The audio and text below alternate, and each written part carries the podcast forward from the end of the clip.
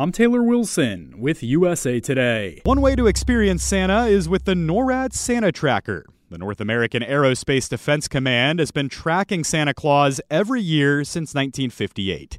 The organization says it uses radar, satellites, and jet fighters to follow Santa's route.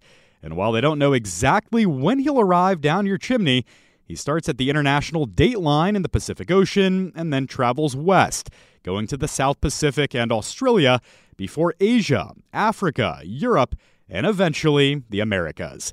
Some 750 volunteers are expected at the NORAD Track Santa Operations Center today.